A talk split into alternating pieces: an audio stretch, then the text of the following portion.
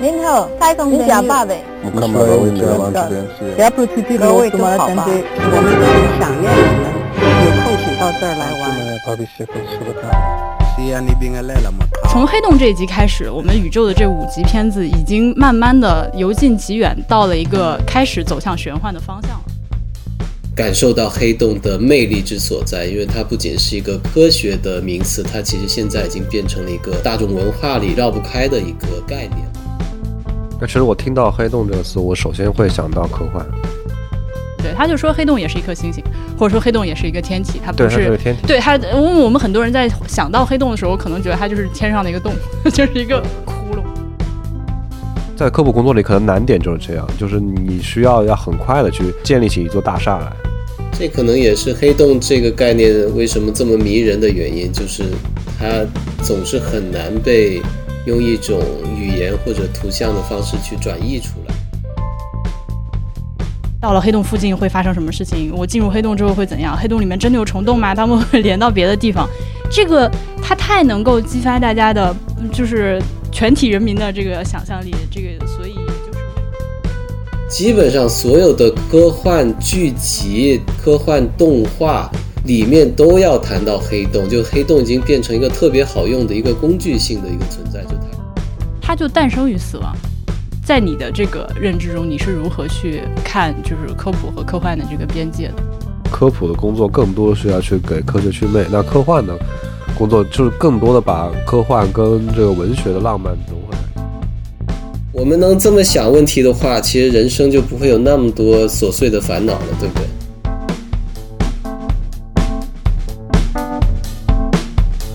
到宇宙去是由看理想。BBC Studios 和西瓜视频联合出品，围绕 BBC 最新天文科普纪录片《宇宙》进行讨论的播客节目。这部纪录片一共五集，每周播出一集。西瓜视频是国内的网络独播平台，同时也是这部 BBC 纪录片《宇宙》的联合出品方之一。各位好，欢迎收听到宇宙去。今天是我们这个小小系列节目的第四期了，我是婉莹。和我一起录音的呢，依然是我们的驻台天文学家 HB。大家好，还是我。呃，以及我们这一期的飞行嘉宾呢，也非常的厉害。呃，他是一个有很多 title 的人。就如果你去 Google 他的名字的话，你会发现，哼，这个人，他而且他履历未免有点太完美了。就是陈秋帆，呃，我国著名青年科幻作家，来跟大家打个招呼吧。Hello，大家好。我是为了录这期节目，然后才认识的秋帆。我为了做这个功课呢，在小宇宙里面输入了陈秋帆这三个字，然后非常惊诧的是，他作为一个没有播客的人，他本身并不是一个 podcaster，但是他串台就是出现过当嘉宾的那个列表就极长无比，我把他去录的其他节目全都听了一遍。真的吗？但是啊，所以啊，我们对，所以如果我们的听众朋友们对他感兴趣的话，呃，你又那个觉得看书太慢。可以选择用这个播客的方式来认识他。呃，除了是一个非常呃串了很多台的一个不是 podcast podcaster 之外呢，呃，陈秋帆他还是一个呃科幻作家，他是一个你还做过编剧，你还做过策展人，对吧？你同时也翻译那个呃 Zima Blue 是你参与翻译的，对。呃，然后陈秋帆的很多作品也得了很多奖啊，国内国外都得奖。是那个 Netflix 那个对对对，爱死机器人那个 Zima Blue，对，爱死机器人第一季的最后一集 Zima Blue 那个，对我们前两天还把那个小片子又复习了一下，是是我最喜欢的一集。啊，对，是，我觉得是两季里面我最喜欢的一集啊，太好了。哦，你们这么同意吗？对，我们今天要扯的，呃，虽然但是也是一个片子啦，就是我们一起看了《宇宙》这个片子的第四集，关于黑洞的这一集。呃，我们之前的几期节目呢，相信大家听到这里也知道，我们请已经请了来自不同行业的嘉宾，我们有历史学家，我们有这个做航空航天的，然后我们也有这个专业的科普工作者。然后今天呢，就给大家抓来一位科幻作家，聊一聊黑洞。其实我们在挑选嘉宾的时候，或者或者在构思请谁来的时候，就觉得。从黑洞这一集开始，我们宇宙的这五集片子已经慢慢的由近及远，到了一个开始走向玄幻的方向了。而且围绕着黑洞有很多这个这个文学的东西，所以我们就呃请陈秋帆来。呃，我想先问一问，你看完了片子之后有没有什么直观的感受想跟大家分享？对，我觉得这个片子其实还是延续了 BBC 呃以往的这种风格，就是尽量把一些非常深刻的。深奥的科学的概念，用一个比较视觉化的诗意的方式来呈现嘛。所以我其实可以感觉到，呃，这个呃摄制组其实非常用尽心思，包括有一些非常美的河流啊、冰川啊，然后山地、呃黑夜里的森林等等，非常美的一些画面，帮助我们去理解到底什么是黑洞，然后它在宇宙间是一个什么样的呃位置。就是我看了也是觉得非常的心潮澎湃啊，因为以前可能我们会看非常多的科普的呃作品，然后其实但是很多可能理解起来还是非常抽象，但是这部作品其实看完之后我就感受到黑洞的魅力之所在，因为它不仅是一个科学的名词，它其实现在已经变成了一个呃可以说是大众文化里的一个绕不开的一个概念了。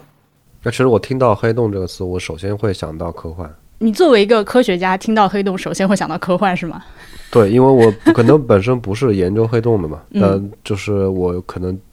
接触黑洞最多的一个来源就是从这个科幻电影或者科幻文学里来的。哦，那我们这个留到一会儿说。那你看到这个片子呢？就本集的片子，你有什么最直接的感想？就是视效很美。嗯，对我也是觉得这一集，嗯，他用了很多。呃，象征的东西，其实刚陈秋帆也提到了他的取景地，我我会争取向这个 BBC 去要一份本次这个宇宙五级片子的它的一个取景地的一个列表集合。嗯，因为五集看下来，它有很多这个 Brian Cox 在呃户外一边走一边说，那个场景都非常的美，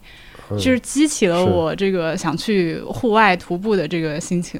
我觉得他甚至这个他自己在这个做讲述的这个环节的场景，他是有配合他这个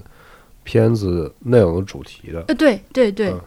就是我觉得它里面有很多这种艺术上的呈现方式啊，就不仅仅是一个人在那跟你做一段演说，然后再放一段这个 CG 的动画。对对对，他。就是在这个演说的部分，他选的这个场景，他这个做陈述的方式都很跟他这个主题相呼应。是，嗯，我看的时候，除了我们刚刚说的这些，就是一些象征的和诗意的东西之外，他确实也提到了一些我之前在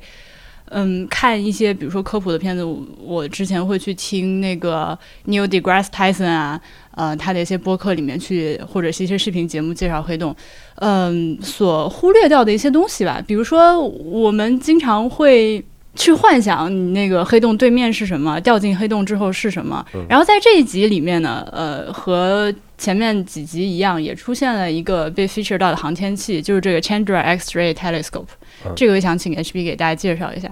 它是干嘛的？呃，它就是一个。X 射线的望远镜嘛，它就是用了一个专门用来看 X 射线的望远镜。呃，我觉得这里还有必要跟听众们解释一下，什么是叫所谓的看 X 射线的望远镜。嗯，对，呃，就 X 射线它也是呃电磁波的一种，呃，它跟我们就肉眼可见的光一样，以及射电信号也是一样，它的本质是都是电磁辐射的一种。然后它 X 射线就是它的波长比我们可见的光要更短一点。大家可能更多接触的是在医院体检的时候，呃，照那个 X 光片儿，嗯，呃，就是因为它的波长短、能量高，所以它的光子的话有更强的穿透能力，它就比我们这个肉眼可见的这个光要，呃，就能穿透，比如说你的皮肤，看到你的直接你这个身体里的骨骼，嗯，但是我们大气层虽然对我们这个呃可见光是透明的，但它对 X 射线来说是不透明的，嗯，所以我们就没有办法在。呃，地球上去呃接受 X 宇宙中的 X 射线的这个这个信息，嗯，所以我们就得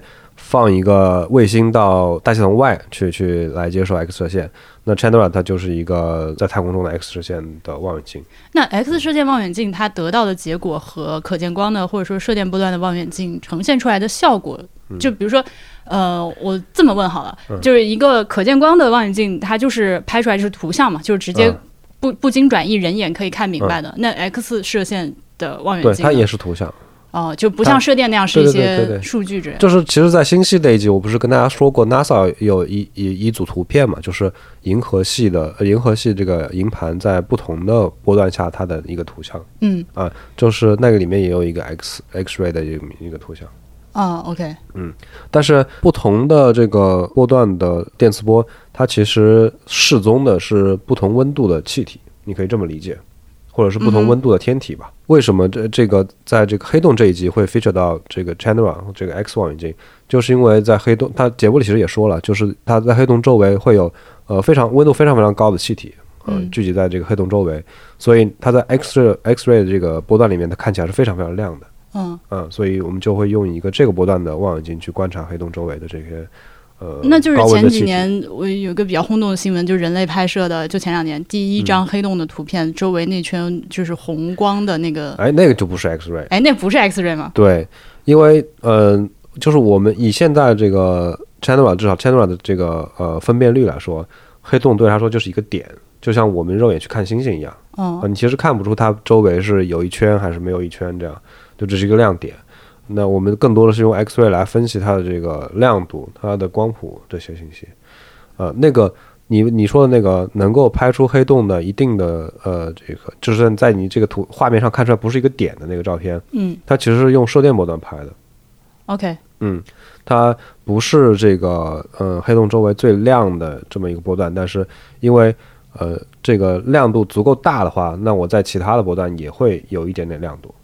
好的啊，，这个就涉及到了呃，就一个黑体辐射谱的这么一个行行行，这个呃这对于我们这个节目来说有点 too much 这。你可以理解为它在它在更加低频的射电波段，它也是有亮度的，只是亮度呃低一点，就不如 X ray 看起来那么亮。好的，呃，所以那但是因为 X 呃我们人类的这个射电波段的望远镜，它的分辨率足够高，所以我们就用那个高分辨率的去去去去去拍一个呃有长时间的这个呃曝光时间了，拍一个黑洞照片，就能看到它长长什么样子了。嗯，而不是一个小点儿最后的嗯结果。对对，嗯，对，它黑洞其实我们在想到它的时候，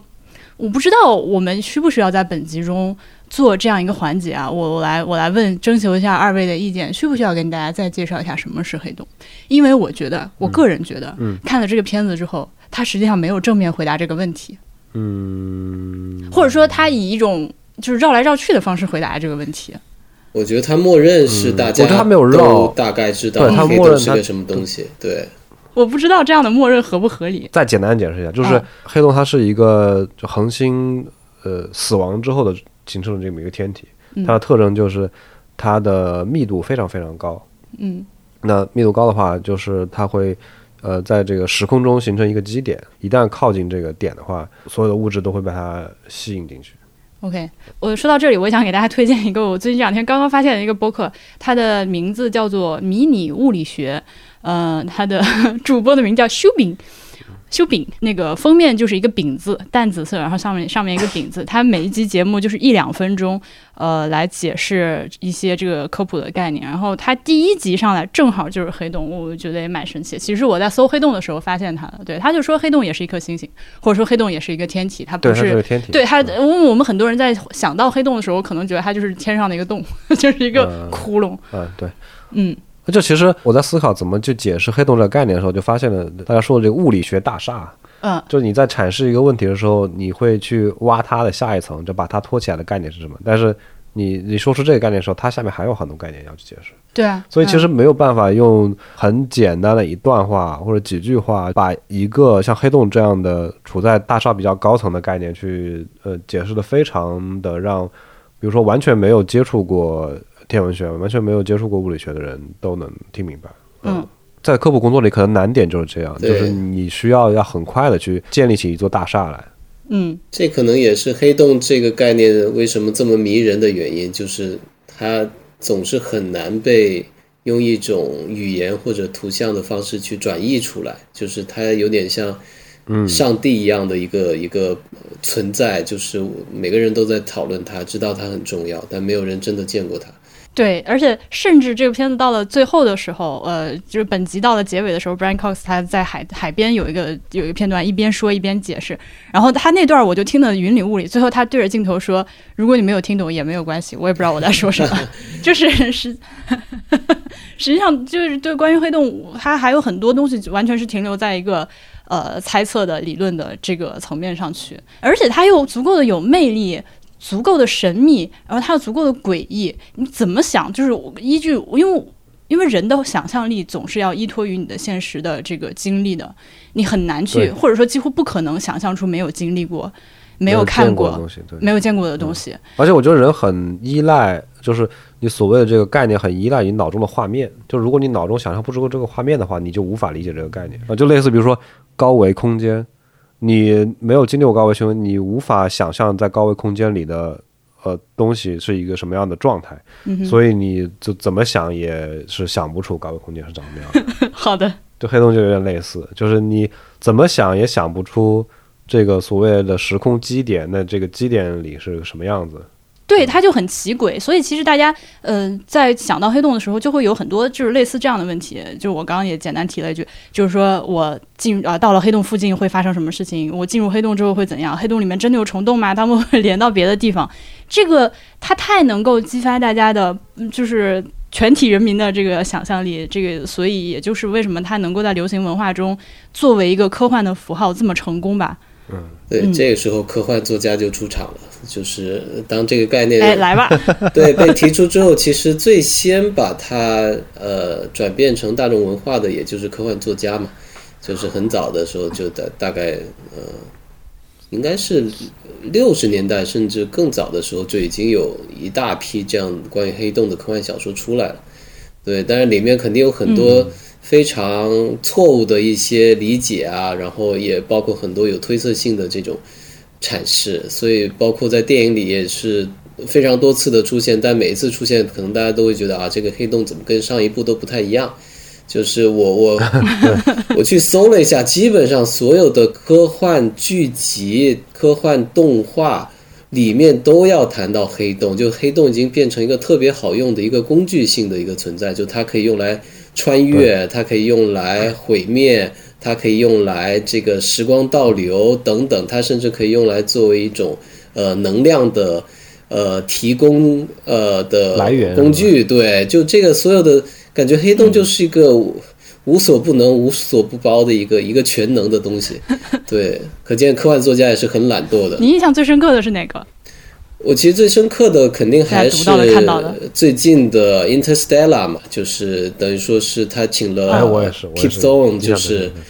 把这个真的黑洞，它包括吸积盘，包括它这些，呃，用一个用用用一个数数学建模去把它真正的比较科学的去呈现出来，然后还探索了进入黑洞之后人可能去看到的一个。呃，体验到的一个景象就是五维空间了。所谓的，就是当然那部分我觉得会有点扯。就作为作为稍微有一点这个科学 sense 的人来说，会觉得那部分就接近于玄幻了。但不妨碍这部片子还是非常的成功嘛。当时我跟波比看完之后，他跟我大吐槽，是吧？但他不得不说，他对黑洞的这个视觉化呈现是应该是就是这些年的科幻片的集大成者。他没错，真的做到了。尽量的去贴近科学，呃的这个理论的去还原这个黑洞图像。看这个片子去还原这个黑洞面貌的时候，它也是你看上去是会跟 Interstellar 的黑洞是非常像的。一个草帽型的，呃，对，就会你感觉它有个光的这个环，然后它周围一层光晕，然后它也不是一个完整的环，有那个光环在这个黑洞的边上和那个中间的会在不停的流动啊，这大概是个这种状态。嗯，就你一看就知道啊，这是 Interstellar 黑洞。对，这不是之前其他奇怪的黑洞是吗？我在 Interstellar 之前还有一个是，嗯，就是 Star Trek 它那个电影系列重启之后，没错，对对，新的这一群演员去演的 Star Trek 那个第一部里面有一个那那个片那就完全是扯，那就是纯粹就是娱乐。呃，那个片子里面他自己杜撰出了一种叫做 Red Matter 的东西，对。反正你就不要问，不要说，不要管这是个什么东西。这个 red matter 它就一定要保存在一个呃那个那个悬空的状态，它接触到任何物质立刻会发生那个大爆炸，然后形成一个黑洞。呃呃，反正当时那个电影里面就真的这个黑洞就最后形成了，而且呃就是对方那个敌方的那个大战舰就从黑洞里面钻了出来，他那个镜头做的还挺漂亮，但那个黑洞一看就，嗯，就感觉是那种奇异博士在空间中。对，打开了一道门，念咒画了一个圈儿。是的，对对对对，一个时空隧道对方穿出来，然后最后他们那个逃逸就逃出黑洞的时候，那个情节我也不知道，我不确定它靠不靠谱。就是他就说，呃，他们那个就那个那个 Enterprise Enterprise 离黑洞太近了。呃，已经进入它那个就是不可逃逸的那个引力的范围了，所以当时他们为了从那个里面逃出来，最后的除了加大马力之外，就是把飞船上载的那个核燃料就是往后丢出去引爆，然后靠那个引爆产生的冲击波出来。我当时看就觉得，嗯，这个东西看起来非常的不靠谱，非常的对，但这个不重要。我想，嗯，对你去看《Rick and Morty》里面。其实很多集都出现了黑洞或者类似于黑洞这样的东西，然后它其实就很方便的会把 Rick and Morty 带到一个平行宇宙，然后其实，在那那里面就他想干嘛就干嘛，就是他是靠这个东西把所有的平行宇宙这些情节全都串起来。我感觉就是一个类似于哆啦 A 梦的这个呃任意门这样的一个一个工具。呃，对，或者它就是咱们这个网文里面的这个穿越功能。对，反正不管怎么样，你睡了一觉起来，或者被车撞了，然后你就穿越了，它是一个推动情节进步的一个小工具。就它其实承载了很多这种人类想，呃，就想要黑洞有的功能，这种时空穿越这种，你要么就是倒回到某个时间，或要么就是去了某宇宙中的另外一个点。不有很多那种科幻作品，它是说，这个你实现这个真正的星际航行怎么做，就是去找一个。小黑洞，然后钻进去，就到了另外一个所谓的时空那个空间折叠的虫洞之类的啊，对，就类似虫的虫洞这种，就变成了一个 tunnel。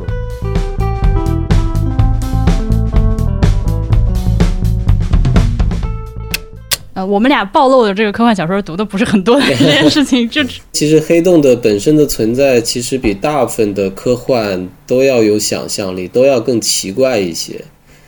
就这个其实是远远超出了科幻作家的一些想象力，所以我觉得他们就很努力的在追赶这个现实，但是现实往往就把他们比他们想的还要远。哎，这个说法有意思。我觉得是因为呃，人对黑洞还不真正了解。就比如说，最原初的一大科幻作家，他们会想象火星上是什么样子的。就想象月球上是再早，它如了凡尔纳会海底两万里那种。呃，对，就类似这种吧。就是当一个东一个东西的这个面貌还不是很清晰的时候，你会对它有非常多的想象。嗯，但也许就是这种想象这种其中之一，你就会回头来发现是符合这个它真实的这个物理面貌的。嗯啊，因为黑洞这东西从呃最早它其实也是一个从呃广义相对论它这个。呃，推断出来的一个可能存在的一个天体嘛，然后后来才呃，Roger Penrose 啊，Stephen Hawking 他们就在把进一步把这个呃计算再具体化到是这个一些呃边界的条件啊什么的这些，所以它其实很多东西是非常抽象而且反直觉的，就是它远远是。超出我们人类就是感官认知的一个范围，包括它的时间膨胀的这个这个特别奇怪的一个东西。但是在那个《Interstellar》里面，他们其实有所表现，但就是还是我觉得是非常反人类直觉的一个东西。嗯，是的，而且在《Interstellar》里面，他拍了一个就是进入黑洞的那个情况。对，这点我我想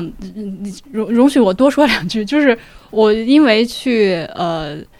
做了一些调查，然后学了一个词儿，我觉得非常的好玩。就我一开始以为这个词是开玩笑的，然后后来我发现它是真的，它叫 spaghettification，对，是用来形容，用来形容你那个掉进黑洞之后的状态。就 spaghetti 就是意面那个面条嘛，呃，就是你 spaghettification 就是你变成一个面条，所以可能，当然这也只是推测，就是说当你真的掉进黑洞，所谓掉进黑洞啊，呃，就是被吸过去了之后。呃，不会像那个电影里面一样，这个星星在你面前飞跃，然后突然间有个高维生物伸出一个手过来跟你握手，然后你整个人还全虚全影的还能出来，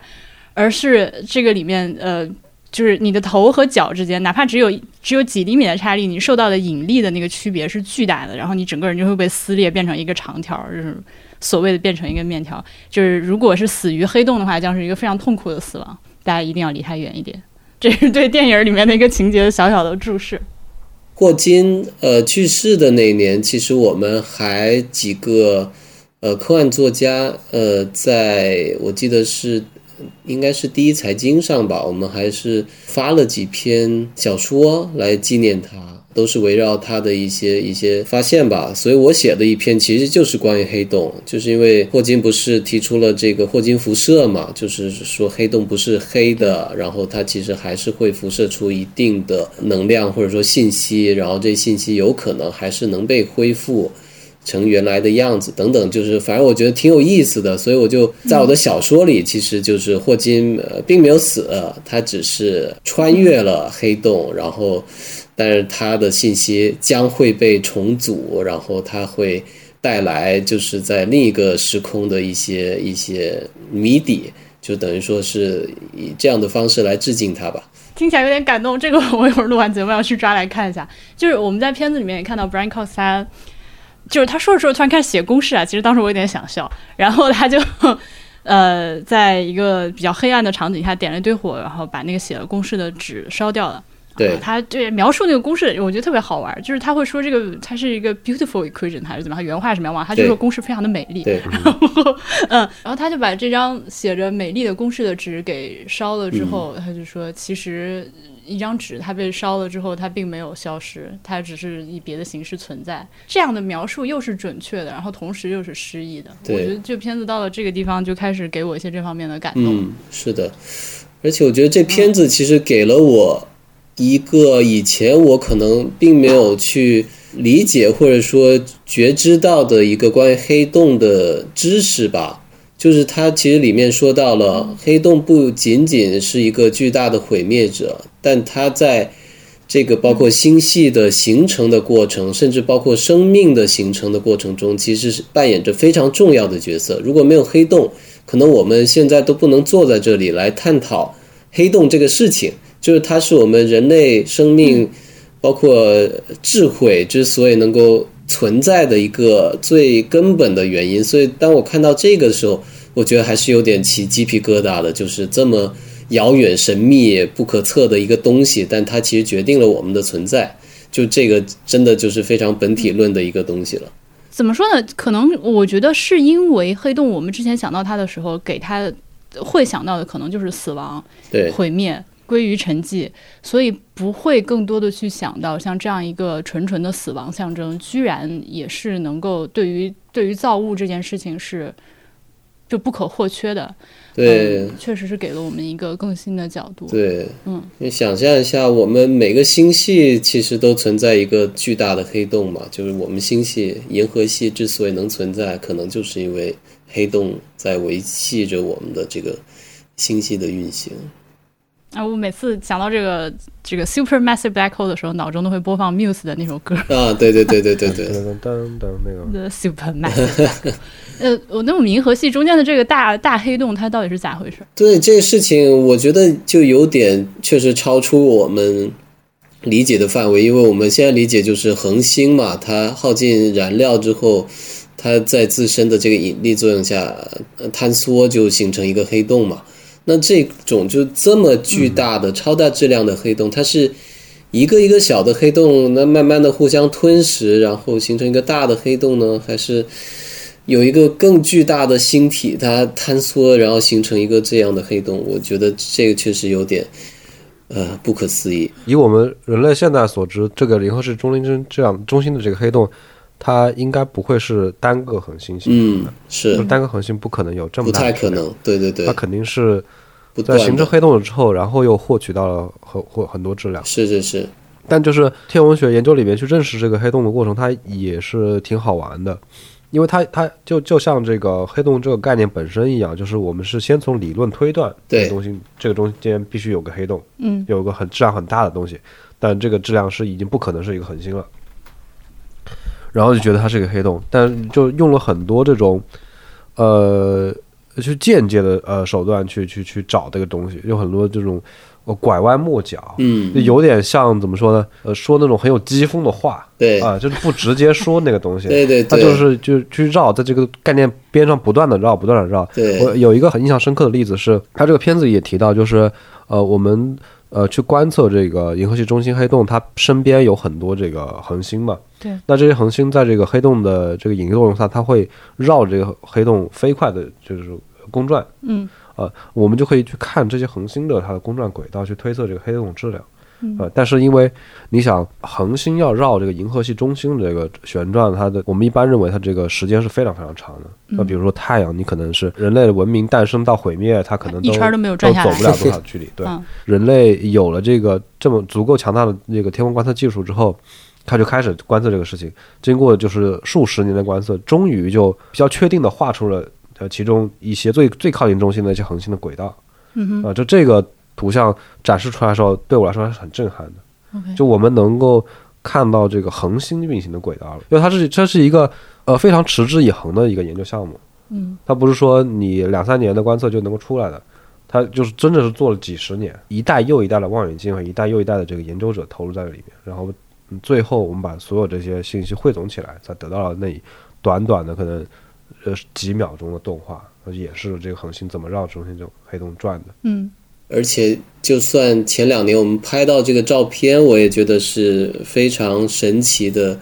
一件事情。就是它其实理想状况下，它需要一个地球那么大的望远镜，但是这肯定不可能嘛。所以就是用这个 Event Horizon 这种在全球这种跨越四大洲五大洋的几座山上，然后它有好几个这样八个射电天文台的这个阵列，然后就像一面镜子，好多个碎片一起共同的把这个黑洞的一些非常微弱的一些信号给拼凑起来，成这么一张有史以来第一个黑洞的图像。我觉得这真的是，啊、真的是有点不可思议，就觉得人类还是非常厉害、非常伟大的。对，当时是一个接力望远的，对，嗯，它其实就是全球好几个天文台一起，就是嗯。同时我们来看这个，然后，呃，把它之间这些所有天文台的数据做一些数学的转换，就可以变成一张图。啊关于这个问题，我们有更清楚的解释。就因为我我一开始是完全不能理解这个事儿是咋回事儿，所以我嗯逮着波比追问了很久。是这个追问的过程，大家可以去听那个博物志，就是讲那个贵州的 FAST 中国天眼的那期节目。在那期节目里面，我逮着他问了半天，这个到底是怎么回事？为什么不在一起的一些望远镜可以组成阵列？是是是是，哎，就这个技术，它是它本身得了一个诺贝尔奖，你知道吗？哦，就这个技术是就对，叫这个综合孔径技术，它本身得了一个物理诺贝尔物理学奖。哦，嗯这节目里 feature 到的那个 Chandra 望远镜，它它的那个以它命名的那个强强德拉塞卡 Chandra 塞卡这个人，他也是个物理物理学诺贝尔奖得主。OK，哦，我说那个黑洞其实还真的贡献了好几座这个诺贝尔奖啊。呃，Roger Penrose 肯定也算一嗯个，就我们其实刚刚就是来来回回一直在围绕着一个概念去聊，就是死亡这件事情。嗯，我我这几年我这几年没事儿就老想这个。如果听我其他播客的朋友知道，我最近老是会去想死亡的这个概念。然后黑洞嗯最近开始觉得它可以作为这件事情的一个很好的标志。首先，它就诞生于死亡，嗯，它是一个超大质量的恒星的死亡的一个结果。嗯，然后我们去想到它的时候，也都一直是去，嗯，就你任何生命靠近黑洞也都会去死亡，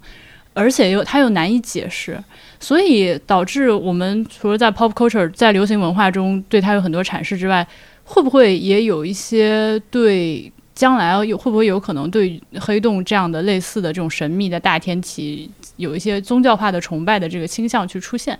而且类似的东西好像在科幻作品中以及科幻作品的周边，我们也不少见，对吧？其实很多都会有这样的一些 cult 崇崇拜嘛，就是我记得嗯可能海伯利安里面，其实它的故事的最核心的设定就是，其实地球就是因为一个微型的黑洞，然后不断被吞噬，然后才有了整个故事这样的一个非常宗教化的背景，就大家要去朝圣等等，获取一个被拯救的一个机会。所以其实我觉得这就是非常终极的一种把一个天文现象跟一种宗教化的一种情感去建立联系的人类的本能吧。我觉得这个自古到今都有，就是看到日食啊，看到月食啊，看到这种呃陨石，包括流星的这种异动，然后大家都会把跟人世间的一些。呃，灾灾变啊，然后王朝的更替啊，甚至一些呃圣人的出生死亡给联系起来，这其实非常有意思的一种人类认知的一种模式吧，我觉得。呃，对，这个非常巧。我们第一集在讲到太阳的时候，那个段志强老师也跟我们说了很多这个古代的时候，呃，出现日食的呃时候的一些这个礼仪的这个情况。是，我甚至觉得，呃，宗教、天文和科幻三个概念在某种程度上是非常非常共通的。就是三个呃题目，就比如说在科幻作品，它是一个脱不开的一个母题。嗯，呃，就嗯，我能想到的，可能绝大部分的这个科幻文学或者科幻电影作品，它都是多多少少会涉及到，呃，就天文现象，呃，或者是天文学，呃，就跟宇宙相关的大气层以外的这些东西，以及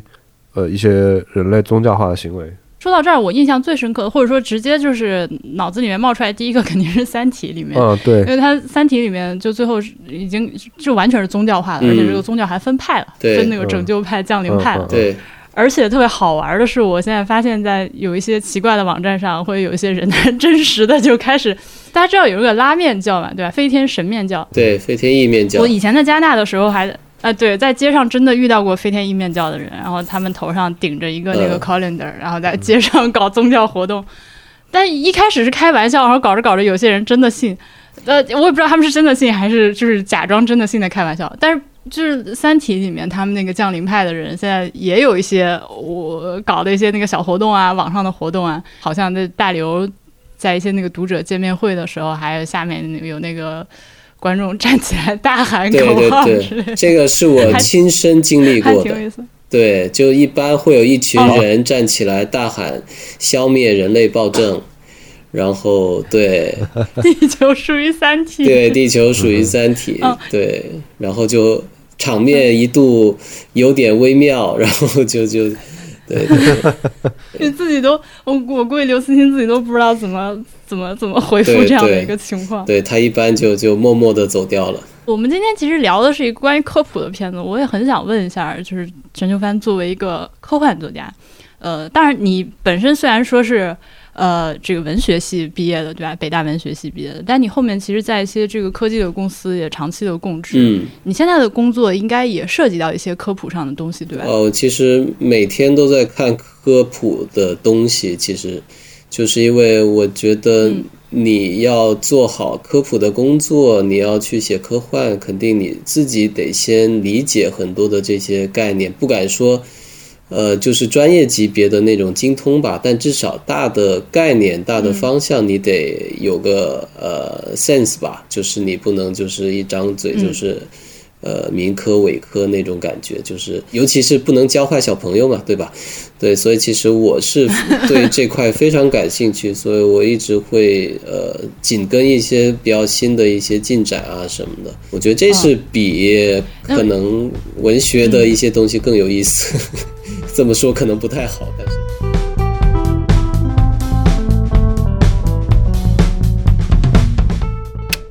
今天是我第一次人生中第一次抓到一个科幻作家聊天，哦因为我之前就我有一些作家朋友，但从来没有写科幻的，所以既然是这样，我必须要问一个很老套的问题，就是你在你的这个认知中，你是如何去看就是科普和科幻的这个边界？嗯作为一个成功的科幻作家，呃，对，因为其实这两者在很长的时间，尤其在中国是一直被混为一谈的。就是尤其从四五十年代啊，呃七八十年代，我们可以看到很多其实，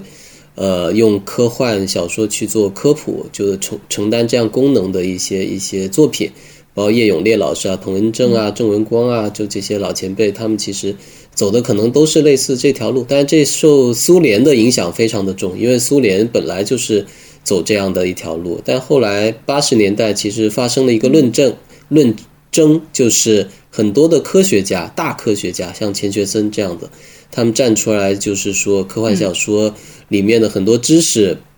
啊，不够准确，不够真实，可能有民科伪科之嫌，所以然后就围绕着科幻到底是姓姓科还是姓文，展开了非常大的论争。当然，论争的后结果就是，呃，科幻小说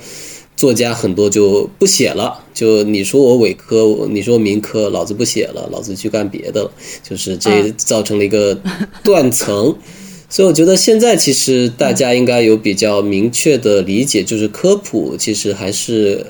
更加清晰的，它有自己科普的一个写作的方式，它有自己的边界，包括它里面承载的这些信息需要是准确、真实的，符合科学现有的科学的一些认知。但科幻小说不一定需要去承担这样的一个责任，它也可以是非常。呃，所谓的软吧，虽然我很不愿意用“软”这个词，因为这是比较老套的这种软硬之分嘛。但像特德·江啊这样的他一些作品，你其实可以说它是很硬的，因为它有一些语言学，然后心理学也有物理学的这样一些知识，但是它其实不是在我们现有的一个框架底下能够被验证的一些呃。认知认知，所以我们把它称为就是推测性的这种小说，就是你可以不在现有的科学框架底下，但是你依然可以给大家带来一些思考，带来一些震撼，带来一些启发。我觉得这就是科幻的一个呃有魅力的地方所在吧。这个宇宙的片子，其实还有 BBC 其他的一些片子，比如说前几年的行星系列，它虽然是在做科普，但是它其实又采用了很多这种。诗意的表达，文学的手法其实。对，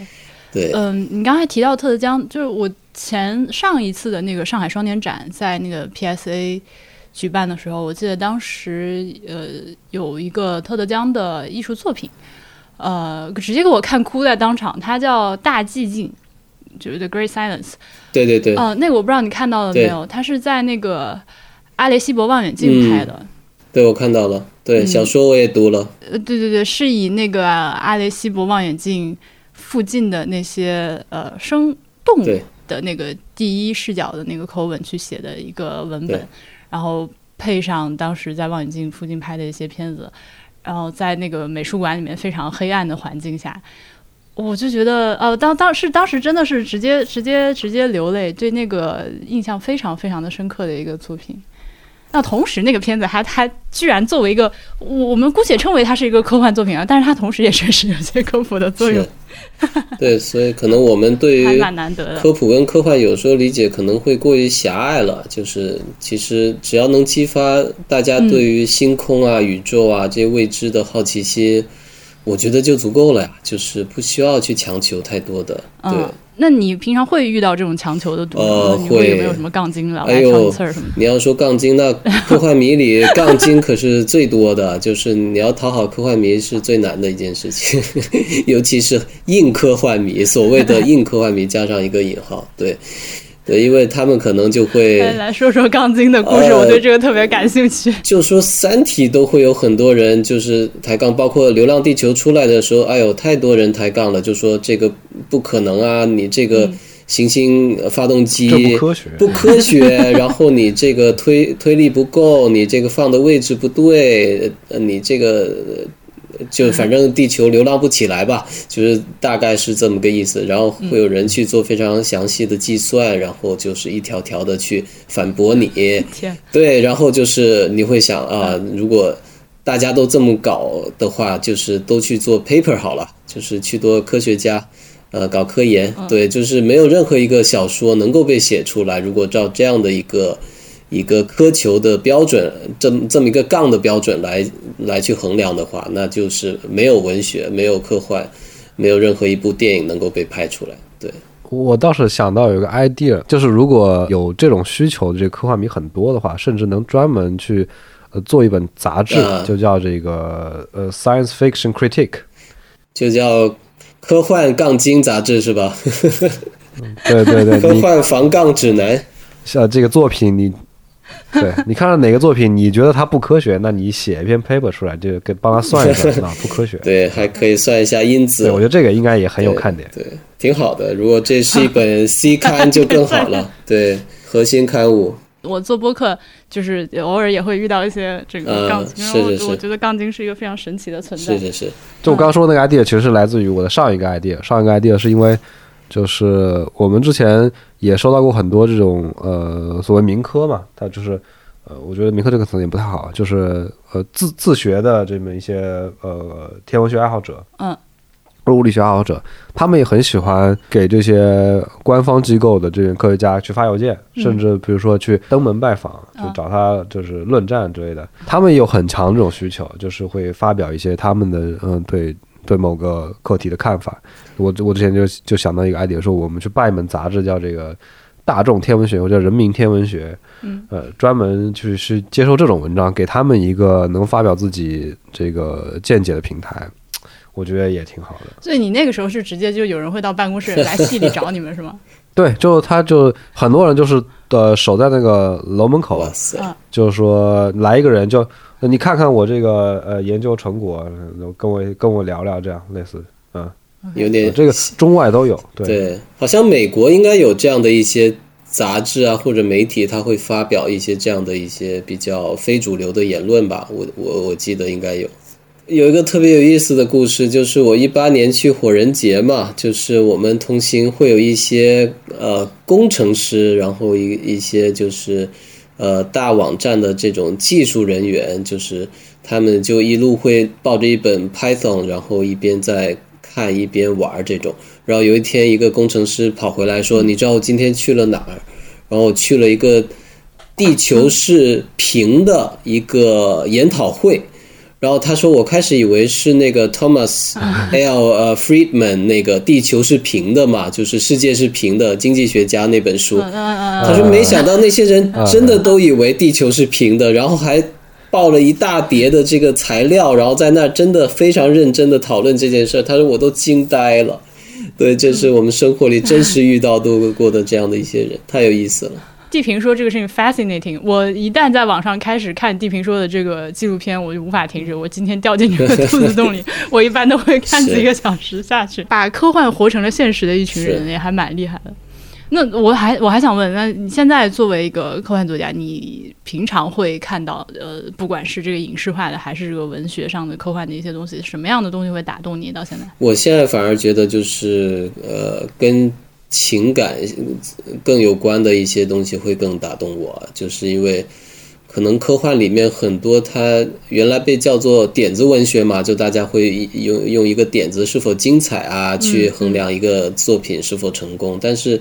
呃，就长大之后，你会觉得很多点子它会过时。就你小时候看的很多东西，你看起来就是完全已经你知道不是那么回事儿了。但是其实最后能留下来的还是那些人物啊、情节啊，以及最后他要表达的核心的这个东西是什么，就它会留下来。所以这个还是属于文学类型、文学范畴里的一个东西，它反而不是呃科学啊或者呃技术这些元素打动我，反而是我是这样的。可能不同的人在不同的阶段，他都会有不同的一些想法吧。哇，那如果这样的话，那你赶紧去看 Finch，对对对，我我真的是按会去看的。头安利。那其实就是这个点，我觉得恰好是能够去去区分科普跟科幻。我我自己感觉科普的工作更多是要去给科学去魅，那科幻的工作就是更多的把科幻跟这个文学的浪漫融合在一起，它的就是核心还是赴美，文学那一套，去去对对去赴美，去去呼应人类的情感。嗯，呃但是科科普要做的更多的是，呃，在这中间剥离人的情感，就是去告诉大家这个客观事实是怎么样的，就不管你自己能不能接受，或者你喜不喜欢的。对这个我觉得非常到位的一个总结。好的，那么我们这个关于黑洞的这期 展开聊聊的节目就给大家录到这儿。黑洞它虽然是我们当想当想到它的时候，它是一个面临着死亡和毁灭的这样一个非常诡异的我们的人类大脑难以理解的天体，但是就可以叫它宇宙中死神吧。嗯，它来自于死亡，它也带来死亡。哦，而且它最后自己也会死亡，黑洞会 evaporate，对吧？对，呃，绕不开，呃，绕不开这，对，它会蒸发。呃，但是我非常鼓励大家，呃，正视死亡这件事情，就是意识到这个无常，意识到一切都会死亡，然后意识到自己的死亡。然后，当你能够淡定的接受，呃，自己的一生非常的短暂，而且，呃，可以去对自己的死亡进行一些观想，呃，就是接受我随时不知道什么时候就可能挂了的这个现实之后，你可能会更好的过好自己的每一天嘛。就是看到什么东西都会更愿意去珍惜它。嗯嗯就是这个其实也是一个，我觉得自己呃是一个能克服人类对很多未知事物的恐惧的过程。举个可能不那么恰当的例子，比如有人很怕鬼嘛，嗯但是有一个方法，就是你去给这个鬼去魅，你去想那鬼究竟是什么样子。球呃，状闪电，了解一下。对，你去想着鬼究竟什么样子，他呃每天过什么样的生活，嗯他在他的这个生活中他会面临什么样的苦恼？嗯呃，他比如说他会不会肚子饿？他有没有同伴？嗯有没有家人？他怎么来？然后去趟哪儿？就是你去你去给他做这样的思考之后，你就会感觉到不你不怕那个东西了。哎，追星的时候也是这样。嗯，就很多你这种可可以造给你造成这种恐惧感受的这种概念，你真的去呃自自己去给它祛魅的时候，你就就这个恐惧就消失了。嗯，嗯而且，呃我觉得如果从人类的角度来想的话，其实个体的这个生命它必然是非常非常短暂的，可以说是甚至连宇宙尺度上的一瞬间都不到。但是整整体的人类，我们连起来的话，嗯，还是我们有信心的说能够活个几万年吧。作为一个整体能够活十万年的话，其实到了人类的消亡的终结的时候，那一代人。他们是有很多很多的可能性的。当然，人类的记忆和知识是不能遗传的嘛。嗯但是你幻想一下，自己如果是五万年之后你还是一个活着的人的话，嗯你有很多很多的可能性。你有前面这么多人给你积累下来的一个集体的智慧和财富，和就是就是用生命积累下来的一个东西。哎，其实去设想一下，最后一个人类他的生活也是一个很不错的这个科幻题材。嗯，有不少类似的东西，其实哦，这样吗？一九年有一本书叫做《Nova Sim》嘛，就是超呃新兴式，就是那个 James Lovelock，、就是提出盖亚理论、盖亚假说的这个科学家写的。但是他写那年已经九十九岁了，他就说人类是只不过是通往下一世就是纯硅基生命文明的一个过渡，所以铺垫他不认为我们会就是能够千秋万代。他说我们只不过是为了下一代的这个硅基生命去铺垫，做好铺垫，因为他觉得那个生命才是更高效的。然后更智慧的，然后能够成为一个呃集群的一个行星级别的这种智能体，来更好的跟宇宙去进行连接，这是他的一个出发点。所以我觉得这个其实已经非常的科幻了，但是他自己是一个科学家，嗯，对他不是一个小说，他其实是一个科普作品，啊，哦，就他真的是 那就更需要找来看一下。哦对他真的是信奉这一套理论的，对。OK，他就是一个就是比较乐观派的，就是人类末日的想象者，对吧？他是你觉得人类只是通往这个硅基生命、这宇宙的大和谐的之内这个小小的一个。对，你管这个叫乐观吗？哦，我觉得是乐观，就是人类之后是有延续的。就是我刚刚想的那个人，最后一个人类他的生活，我觉得就是完全就还是你我这样的肉人是吧？嗯就是毁灭，就是嗯，就是最后一个没死掉的人，就他怎么活下去啊？OK，对，我们能这么想问题的话，其实人生就不会有那么多琐碎的烦恼了，对不对？对，就是这样。我们就是为最后的人类积累那个那个精神财富的，呃，众多生活在这个地球在地球上生活过的人之一。嗯对对对，这么想起来，我今天晚上这个觉能睡好了，感觉自己的吃生命有了好喝好 purpose 睡好。没错，呃，再提醒大家到这个西瓜视频上来收看 BBC 出品的《宇宙》这一系列的纪录片儿。好了，那就感谢大家的收听，然后感谢陈秋帆来做客，我们下期节目再见吧，朋友们，拜好拜。拜拜再见，拜拜。